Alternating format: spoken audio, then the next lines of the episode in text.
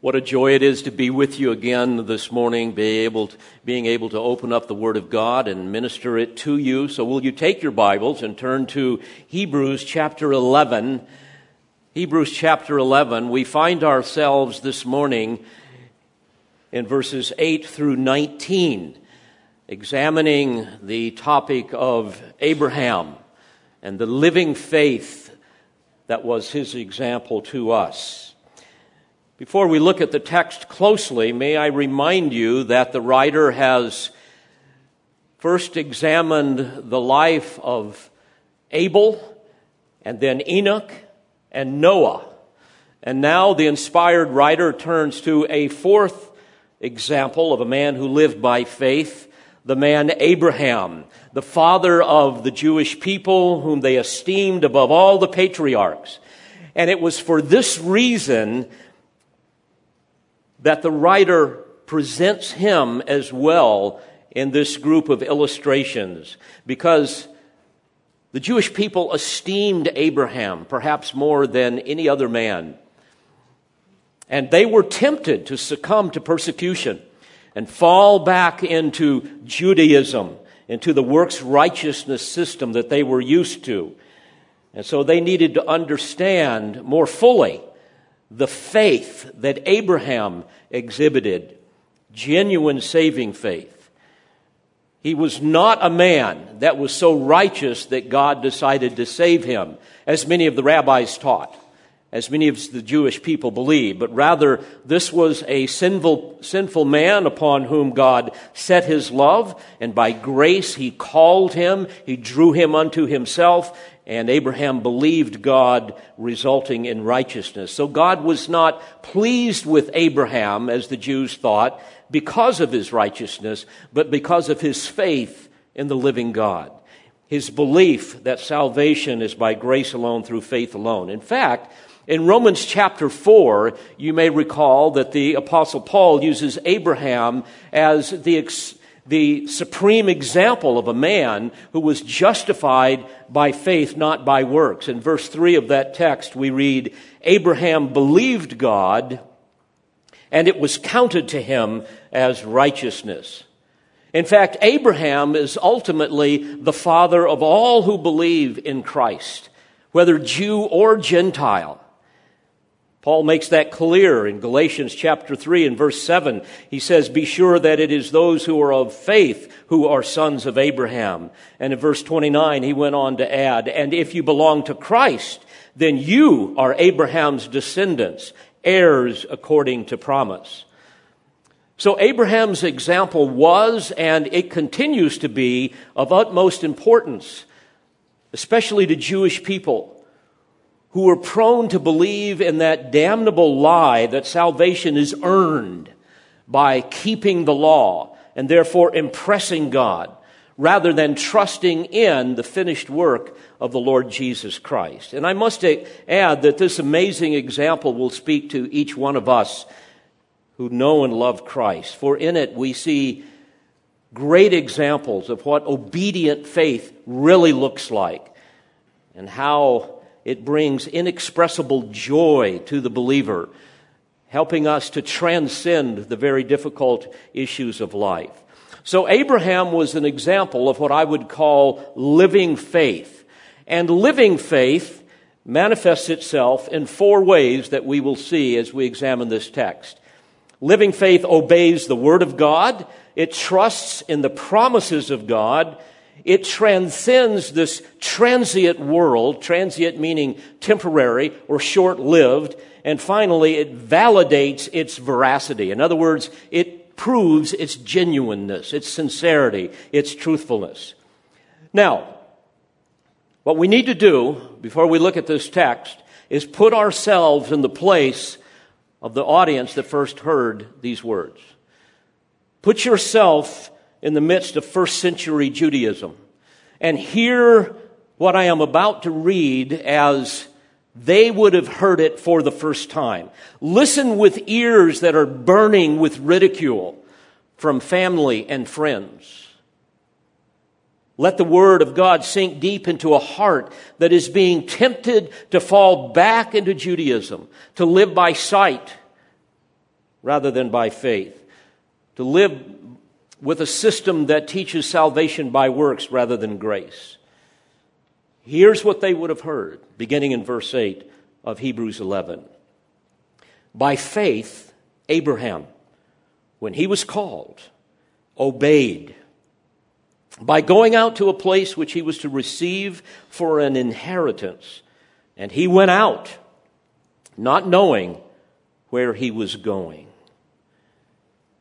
Here we see the first point in our little outline, and that is living faith obeys the Word of God. This is where the Jewish believers and the almost believers were struggling. And this is where we all struggle. Let me give you some historical context. Originally, Abraham lived in a very fertile region in ancient Mesopotamia between the Tigris and the Euphrates River, a place known as Chaldea, near the region of the Garden of Eden. And there he lived in a fabulously wealthy, culturally advanced, and sophisticated city called Ur. Approximately 250 years after the great flood of Noah that covered the earth, we know that a magnificent ziggurat was built there by King Ur Nammu. And it was likened to the Tower of Babel that we read about uh, in, in Genesis 10. In fact, during that time, the old kingdom pyramids of Egypt were already in existence. So don't think of Abraham like a lot of people do as if he's some kind of a caveman. All right? This was a very highly advanced culture that he lived in. In fact, excavations reveal that approximately 24,000 people would have lived in Ur during the days of Abraham. The people of that region were godless pagans that worshiped many gods, but the primary god that they worshiped in Ur was the moon god Sin, S I N. And this idol was also venerated in Ur under the name Nanna.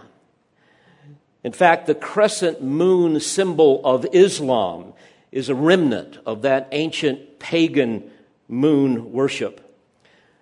We know that the people of that day were already using geometry and astronomic measurements and uh, through this, they would identify astrological signs of the zodiac, which, by the way, is a satanic form of divination that God calls an abomination unto the Lord. So, folks, stay away from that stuff. Excavations reveal that the common area of the city of Ur was filled with marketplaces, with schools, with libraries, surrounded by nice homes, very lush gardens, and numerous temples that were made out of stone. They have found thousands of clay tablets that give great detail to their pagan religious beliefs. And later, the great city of Babylon was built just about 140 miles north of Ur.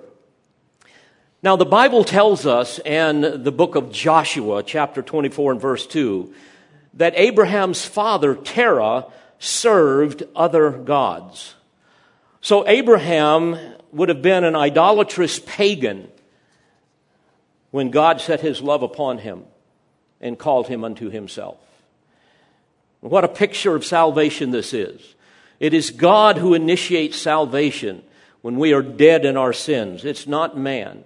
It is God who condescends to our lowly estate our sinful state of mind and calls us out of darkness into his marvelous light. He is the one that commands us to trust in the redemptive work of Christ, to separate ourselves from the world and trust him to take us to a place that we could never imagine, a place we have never seen. And by grace, in the midst of that calling, he gives us the gift of faith. And because of that gift, we can trust Him and we will obey Him like Abraham. He asks us to leave the old life and He gives us a desire for the new life, to leave all of the selfishness and the worldliness. And He gives us a desire to do so. True believers don't do that kicking and screaming. They do it because God has placed that passion in their heart. Jesus said in Luke 9 If anyone wishes to come after me, he must deny himself and take up his cross daily and follow me. For whoever wishes to save his life will lose it, but whoever loses his life for my sake, he is the one who will save it. For what is a man profited if he gains the whole world and loses or forfeits himself?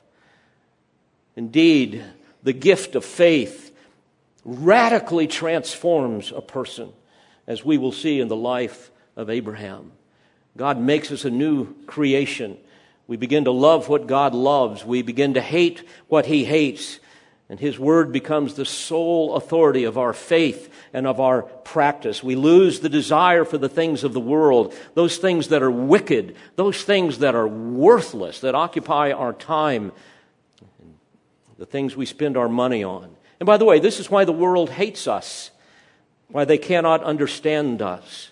And this is why phony Christians hate us and cannot understand us, because they really agree with the world and not with God, certainly not with us. So let's put ourselves in the place of Abraham. Imagine you live in Nashville, Tennessee. You don't know anything about the true God, and you're worshiping all of the idols of Nashville, Tennessee. And suddenly God comes to you and He speaks to you. And He says, I want you to leave this place. I want you to pack up everything that you own. I want you to pack up your family. I want you to trust me. And I'm going to take you to a place of your inheritance. You won't even know where you're going to go. You're going to have to trust me. You're going to have to obey me, and I will lead you to a place of promise. And by the power of grace, God gives you that gift of faith, and immediately you pack up. And your friends wonder if you've lost your mind. Imagine the ridicule. You're going to leave here and go where? Now, now why are you doing this? Who, who is it that you say told you to do this? You've lost your mind.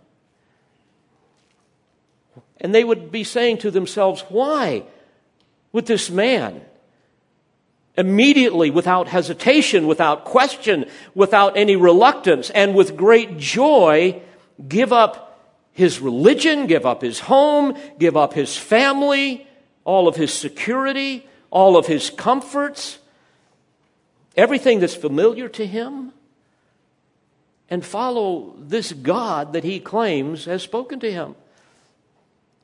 And of course, dear friends, the answer is God gave him the gift of faith, the assurance of things hoped for, the conviction of things unseen. In Ephesians chapter 2, beginning in verse 8, the Apostle Paul speaks to this issue. He says, For by grace you have been saved through faith. And that not of yourselves, it is the gift of God, not as a result of works, so that no one may boast. For we are his workmanship, created in Christ Jesus for good works, which God prepared beforehand so that we would walk in them. I must digress for a moment because this is such a beautiful picture of the biblical doctrine of divine calling that we read about in Scripture. As you look at this, you see it under two headings. There is a general call of God, and then there is a special call. The general call is that call of God by which He invites all men to Christ. It is a universal call in terms of, of time and, and extent, but it can be resisted, it can be rejected. In Matthew 22, we read, Many were invited to the feast and re- but refused to come. Hebrews chapter 4, verse 6, Do not harden your hearts. So many other passages. And yet we know biblically that men are morally responsible for rejecting that universal call. We, we will read about that in Hebrews chapter 12 and verse 25. But then there is also the special call of God, sometimes called the effectual call or the efficacious call of God. That calling of God, which certainly results in individuals responding in faith and accepting God's offer of salvation. And it's fascinating as we study Scripture, we see that this does not mean that God coerces the will of man, not at all, but works with his will so that he freely and voluntarily chooses to come to Christ for salvation. And of course, this is that inscrutable mystery that harmonizes God's sovereignty with man's freedom. And we've all experienced that, those of us who, have, who know and love Christ. Maybe it was through a sermon that we heard, and the Spirit of God caused some of the great truths of His Word to penetrate our heart. Or maybe it was in the form of some great sickness or some trouble. Or maybe it was a dear mother whose words were used by the Spirit of God to penetrate the core of our being and bring conviction. Or maybe some father that said something and lived in such a way that caused our conscience to just scream, even in the middle of the night, that we were guilty before a holy God and that we needed to come to Him in saving faith. But certainly, God calls His elect and He draws us unto Himself. And that's what we see in the life of Abraham. Paul speaks of this in Romans 8, verse 28. He speaks of those called according to His purpose. He went on to say, And these whom he predestined, he also called. And these whom he called, he also justified. And these whom he justified, he also glorified. And Paul said in 1 Corinthians 1 and verse 23, But we preach Christ crucified, to Jews a stumbling block, and to Gentiles foolishness. But to those who are the called, both Jews and Greeks, Christ, the power of God and the wisdom of God. And this is such a precious, such a humbling truth filled with hope and blessing. In fact, Paul said in Ephesians 1:18, "I pray that the eyes of your heart may be enlightened." And here's why. So that you will know what is the hope of his calling. What are the riches of the glory of his inheritance in the saints? And of course, this effectual call of God is known only by its results, as in the case of Abraham. And Peter also tells us in 2 Peter 1:10 to make certain about his calling and choosing you. So God called Abraham. He called him specifically. And such a calling cannot be resisted because it is God's decreed will. And by his grace, he gives the gift of faith and transforming grace to those that he calls. So, first, we see that living faith obeys the Word of God. Secondly, it trusts in the promises of God. Notice verse 9.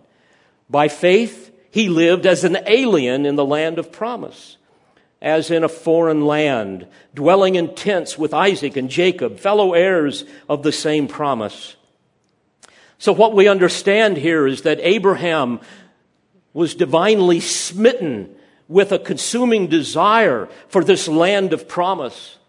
And Abraham set out upon this pilgrimage to live a life as a, a nomad, if that's what God wanted him to do. Living in tents. Can you imagine that with your family? Living in tents? No air conditioning?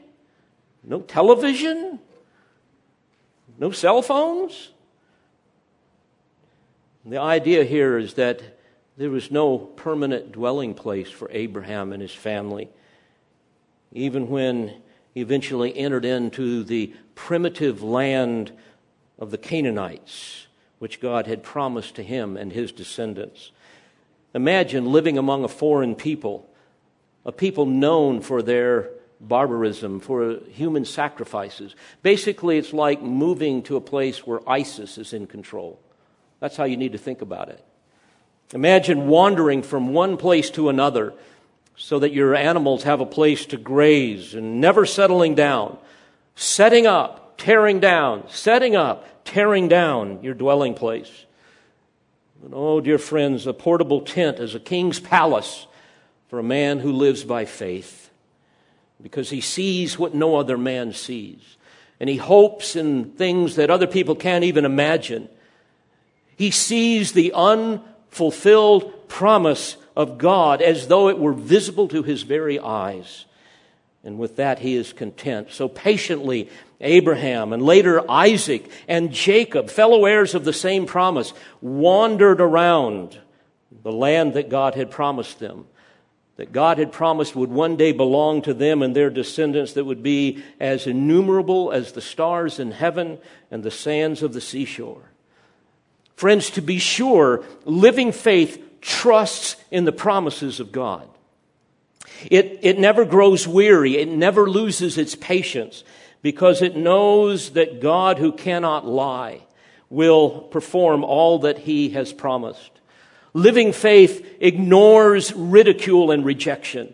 It overcomes hardship. It overcomes setbacks.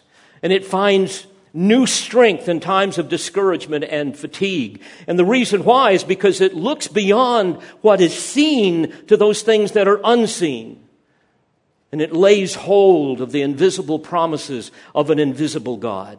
Notice verse 10 For he was looking for the city which has foundations, whose architect and builder is God. It's remarkable. Abraham looked beyond even the promised land on earth, which he must have known was merely a type of heaven, a picture of heaven. And instead, he set his gaze upon heaven's glory and the heavenly Jerusalem that we read described, for example, in Revelation chapter 21, the abode of God Himself. Beloved, we would all do well to learn this lesson.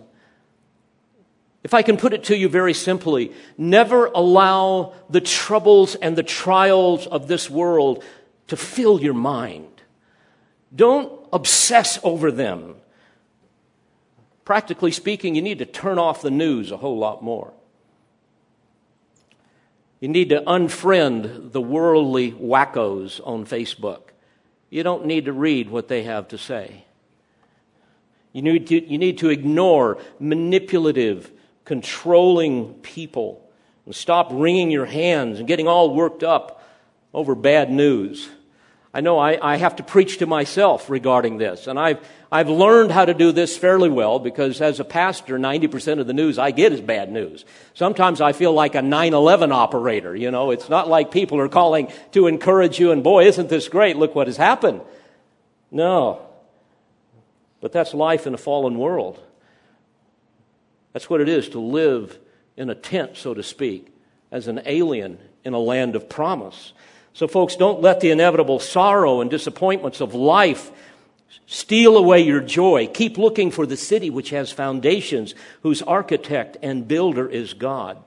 If I can put it to you a little bit differently, don't dwell on the here and now. Because if you do, you will, you will absolutely drown in self pity and despair. Because life isn't all that great at times. Oh, sometimes it's wonderful, and other times it stinks. And we all understand that. Learn to live by faith, not by sight. Focus on the promises of God.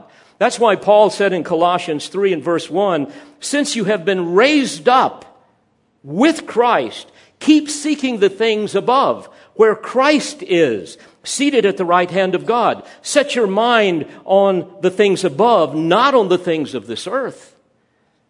And as we trudge through this difficult pilgrimage of life, our burdens grow lighter when we contemplate that day when we will stand in the presence of His glory, blameless with great joy. Notice again the text in verse 11. The Holy Spirit goes on through His inspired writer and says, By faith, even Sarah herself received ability to conceive even beyond the proper time of life, since she considered him faithful who had promised. Now, let's think back upon this amazing story. You will recall that in Genesis 12, God promised Abraham that a great nation would descend from him.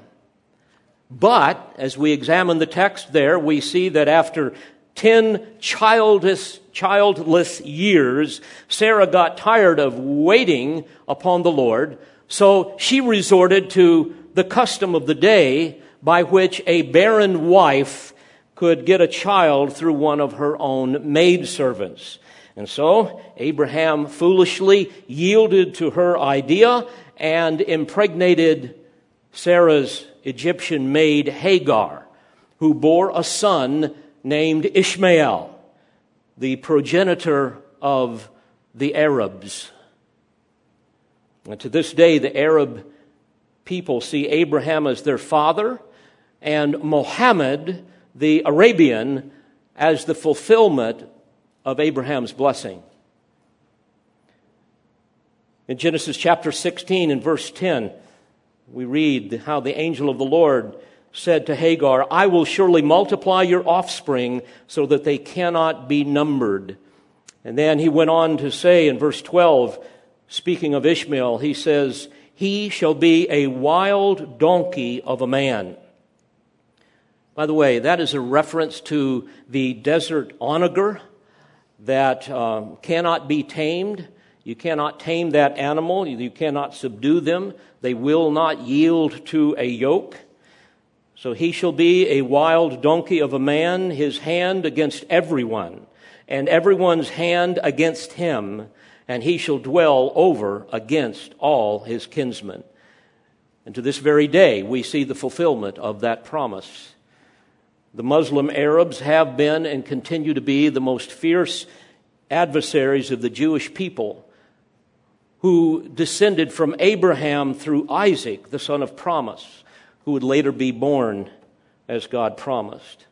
On two different occasions, in Genesis chapter 17 and chapter 18, God promised Abraham and Sarah a son.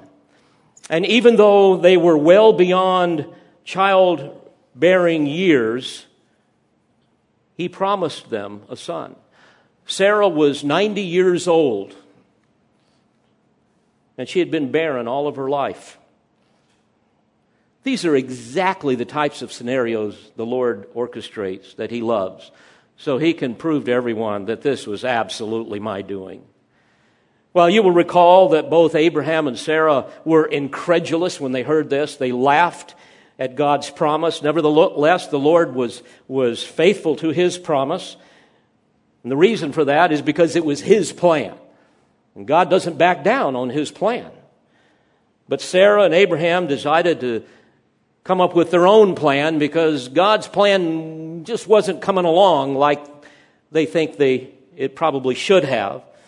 And there's a great caution there. Let me, let me remind you of that. Whenever we grow weak in faith and we try to take matters into our own hand, you know what we do? We thwart God's purposes in our life and replace His purposes with our own.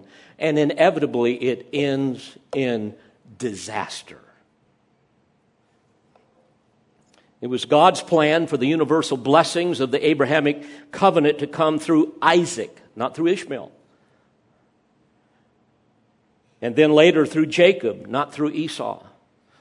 It was God's plan for the universal blessing to come through Israel, the Israelites, not the Arabs, through Jesus Christ, not through Muhammad.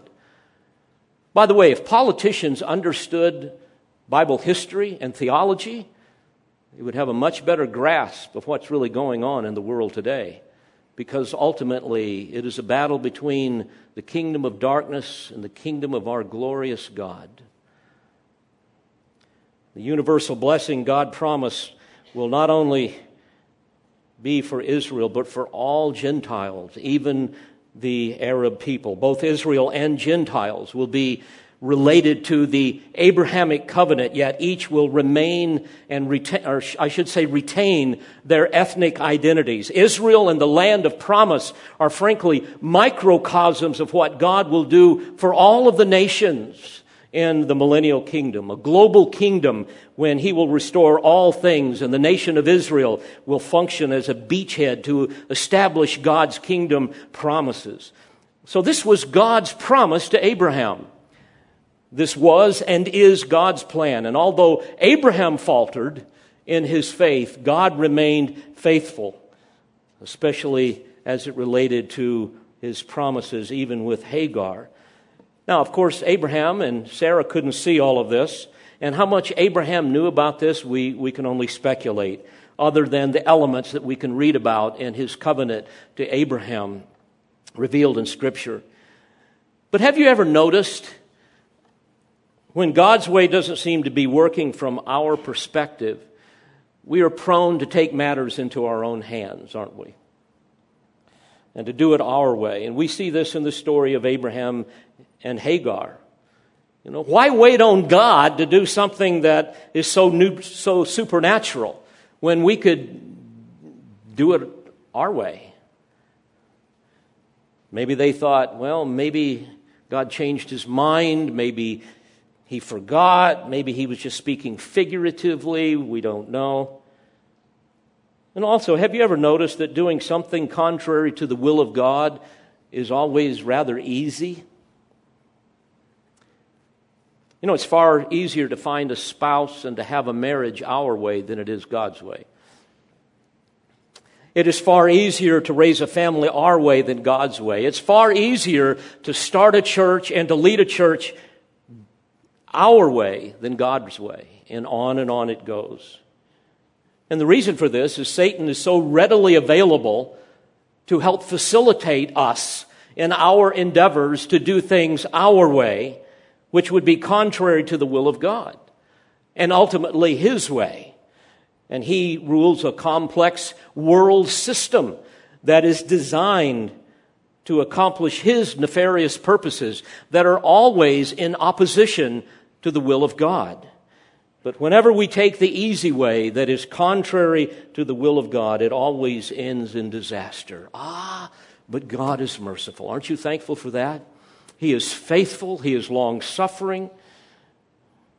So, in reference to the Jewish people of, of, of, of, Israel that came through Abraham, the writer goes on to say in verse 12, Therefore there was born even one man, and him as good as dead at that as many descendants as the stars of heaven in number, and innumerable as the sand which is by the seashore.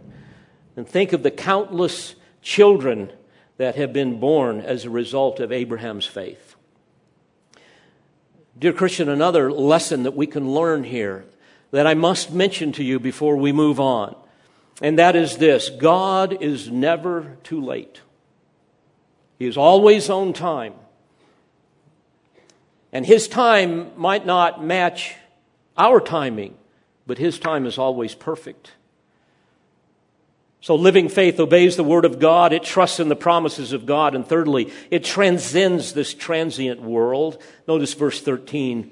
All these died in faith without receiving the promises, but having seen them and having welcomed them from a distance and having confessed that they were strangers and exiles on the earth.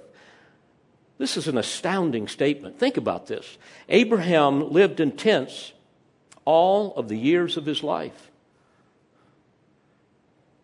He never owned a square inch of the land that God promised him, except for a small parcel that he purchased to bury his wife Sarah. The writer uses the word strangers. It's a term that referred to those who were unwelcomed and at times even despised. They were not only strangers, but exiles.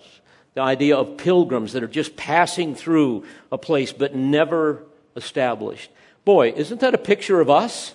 Don't you feel that way? I do.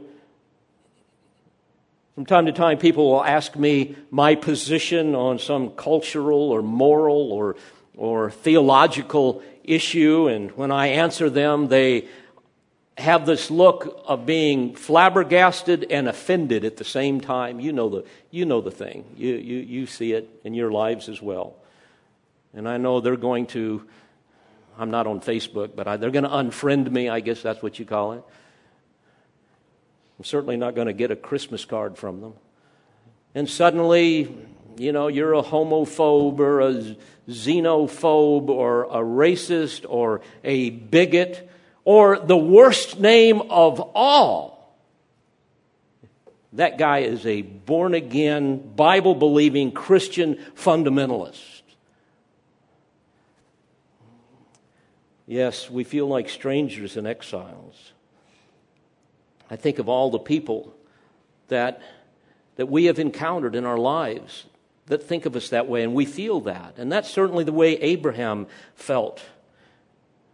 In fact, in 1 Peter 1, in verse 1, Peter writes, quote, to those who are elect exiles of the dispersion referring to, to spiritual pilgrims, aliens to the earth, whether Jews or Gentiles, strangers that are dispossessed in a land not their own, temporary residents, foreigners that aren't welcomed. And folks, this is the way it's going to be because as believers, we're citizens of another kingdom.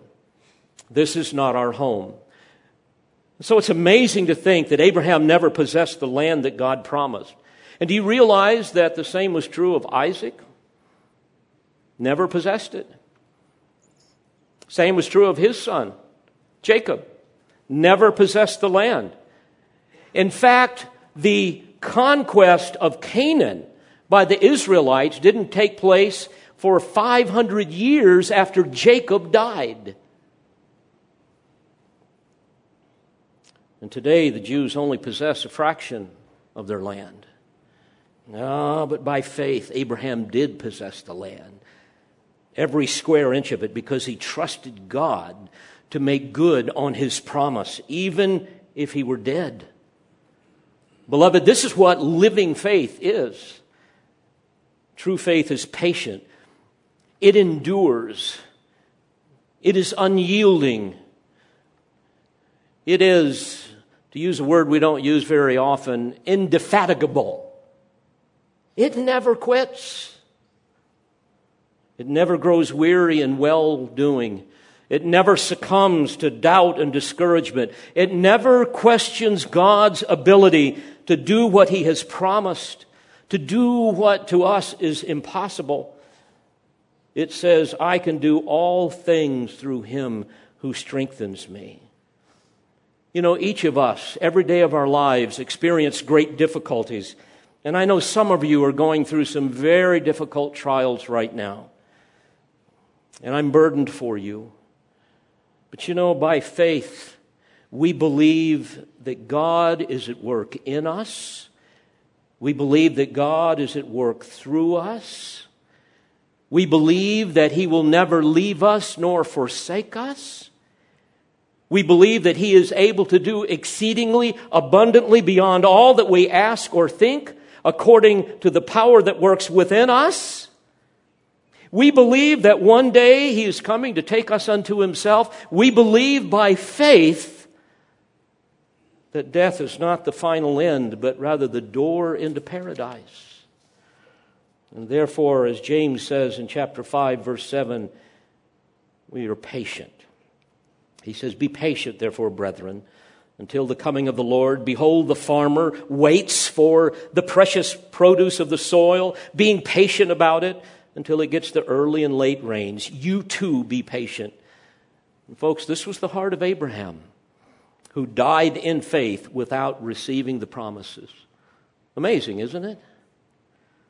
Notice verse 14. For those who say such things, in other words, he's referring to those who, who see and welcome God's promises from a distance, who, who confess they're strangers and exiles on the earth. For those who say such things, make it clear that they are seeking a country of their own. And indeed, if they had been thinking of that country from which they went out, they would have had opportunity to return. Now, of course, this spoke very directly to the Hebrew believers that were, were hearing this for the first time. They had all kinds of opportunities to return to Judaism, to return to their comfort zone. Even as Abraham had opportunity to return to his idolatry in the land of Ur. But as believers, we have come out from the world and have become the redeemed of God, and that's not our desire to return to those things. Verse 16, but as it is, they desire a better country. That is, a heavenly one. Therefore, God is not ashamed to be called their God, for he has prepared a city for them. Indeed, dear friends, for those who trust in him, he is not ashamed to refer to himself, as he often does in Scripture, saying, I am the God of Abraham and the God of Isaac and the God of Jacob. You see, he rejoices in the faith of those, yearn, those who yearn for the promises that he gives. Oh, child of God, don't miss this. True living faith transcends this transient world, it transcends the temporal. It not only looks beyond the things of this earth, but it sees what God has promised through the eyes of faith. I think of the unimaginable, inexplicable trials of Job, who in his faith was able to say in Job 19, As for me, I know that my Redeemer lives. And at the last, he will take his stand on the earth, even after my skin is destroyed. Yet from my flesh I shall see God. Beloved, you will never be able to walk faithfully with the Lord your God year after year in this fallen world with all of the sin and all of the sorrow and all of the sickness, unless you keep your eyes fixed on the invisible promises of our invisible God. Without that kind of hope, life is hopeless. And that is the reality of everyone without Christ. And like a child, we need to learn to place our hand in the hand of our Heavenly Father and trust Him to lead us in the way that we should go, even when it makes no sense to us. And the inspired writer closes this section with an example of this very thing. He says, By faith, Abraham, when he was tested, offered up Isaac. And he who had received the promises was offering up his only begotten son. It was he to whom it was said, In Isaac your descendants shall be called. Boy, talk about a test of faith. After all he had been through, and finally he has the promised son, Isaac. And they love their son as any father would and mother would. They have the miracle God, or the miracle of God that is born, the fulfillment of God's promises. In fact, Jesus said in John 8 56, Your father Abraham rejoiced that he would see my day. He saw it and was glad. And so, in other words, Abraham saw in the continuing seed of Isaac, his son, the beginning of God's fulfilling the covenant to him that would eventually culminate in the Lord Jesus Christ. He saw all of that. He rejoiced in all of that. And now God is asking him to kill his son? To sacrifice his son? The miracle son of the covenant? Why on earth would a man consent to do that? Why would God even ask him to do that? And of course, the reason God asked him to do it, as the text says, he wanted to test Abraham's faith. And as we look at Scripture, he wanted to prove Abraham's faith. And he wanted to use Abraham's faith as an example to countless others, as he is doing today. And he also wanted to provide a vivid picture of a substitute sacrifice that he would one day provide to pay the penalty for sin for the redeemed, his beloved miracle son, the Lord Jesus Christ. Abraham I'm sure didn't understand all of this, but he did trust God. Notice verse 19. He considered that God is able to raise people even from the dead, from which he also received, received him back as a type. Fascinating statement in one sense, Abraham actually did receive Isaac back from the dead by God's direct intervention. But because Isaac didn't actually die, he was only a type, he was only a picture of resurrection. And so, as we come to this, we see that living faith obeys the Word of God. It trusts in the promises of God. It transcends this, this transient world, and finally, it validates its veracity. In other words, it proves its sincerity, its truthfulness, its righteousness. And it proves itself by willing sacrifice. What an incredible story. Abraham takes his son Isaac to Mount Moriah to offer him unto the Lord as commanded. The very place where 2,000 years later the Lamb of God would be offered, would give his life as a ransom for many. Let me remind you of the story as we close this morning. It's in Genesis 22. I'll pick it up at verse 7 as Isaac now and Abraham are making it up, making their way up to the top of the mount, Isaac spoke to Abraham his father and said, My father. And he said, Here I am, my son. And he said, Behold the fire and the wood, but where is the lamb for the burnt offering? Abraham said, God will provide for himself the lamb for the burnt offering, my son. So the two sons walked on together. Then they came to the place of which God had told him. And Abraham built the altar there and arranged the wood and bound his son Isaac and laid him on the altar on top of the wood. Abraham stretched out his hand and took the knife to slay his son, but the angel of the Lord called to him from heaven and said, Abraham, Abraham! And he said, Here I am. He said, Do not stretch out your hand against the lad, and do nothing to him, for now I know that you fear God, since you have not withheld your son, your only son, from me.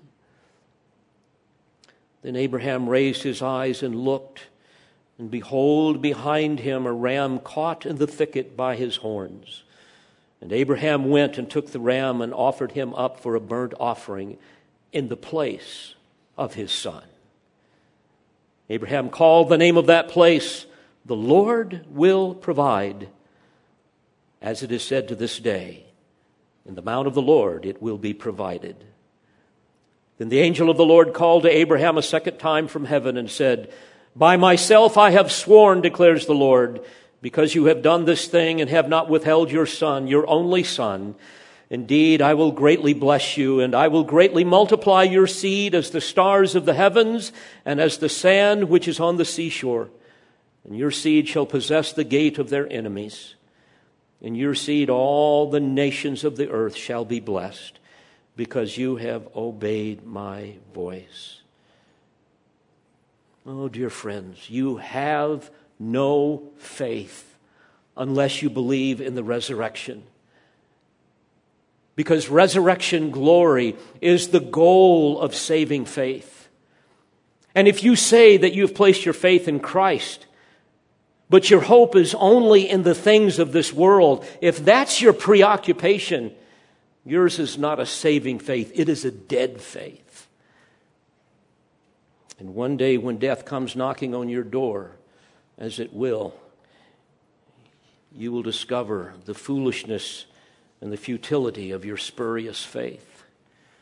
And you will realize that you lived your life in vain. Well, folks, this was the message to the Hebrews and to each of us. Abraham had a living faith, and he manifested it in every area of his life. It began by obeying the Word of God, even when he couldn't fully fathom all that God was up to. That's where it must begin with us. Living faith trusts in the promises of God, even when they seem impossible. It transcends this transient world because it really doesn't expect anything in this world. Because its eyes are fixed on heaven. And finally, it validates its veracity by willing sacrifice. In other words, it obeys God without question without hesitation, without reluctance, regardless of the cost. It is willing to deny self, to take up a cross and follow Christ. It is willing to be a living and a holy sacrifice acceptable to God. And therefore, it proves the genuineness of one's faith. So, friends, what about you? Have you obeyed God's call, His command to repent and to put your trust in Christ as your only hope of salvation, to separate yourself from this world and follow Christ? Friends, are you willing to suffer the loss of all things for Christ?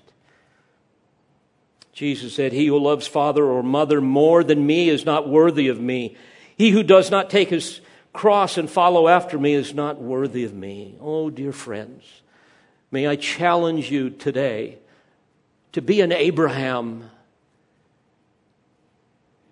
Leave everything behind. Trust in the promises of God. Behold them with the eyes of faith as you read them in Scripture. Make them the lyrics of every song in your heart, and God will reward you in ways that you cannot imagine. Let's pray together. Father, thank you for this amazing illustration that speaks so directly to our hearts. I pray that by the power of your Spirit, we will be able to live out these truths so that we can enjoy the fullness of your blessings because we have been saved by grace through faith. We thank you and we give you praise. In Jesus' name, amen.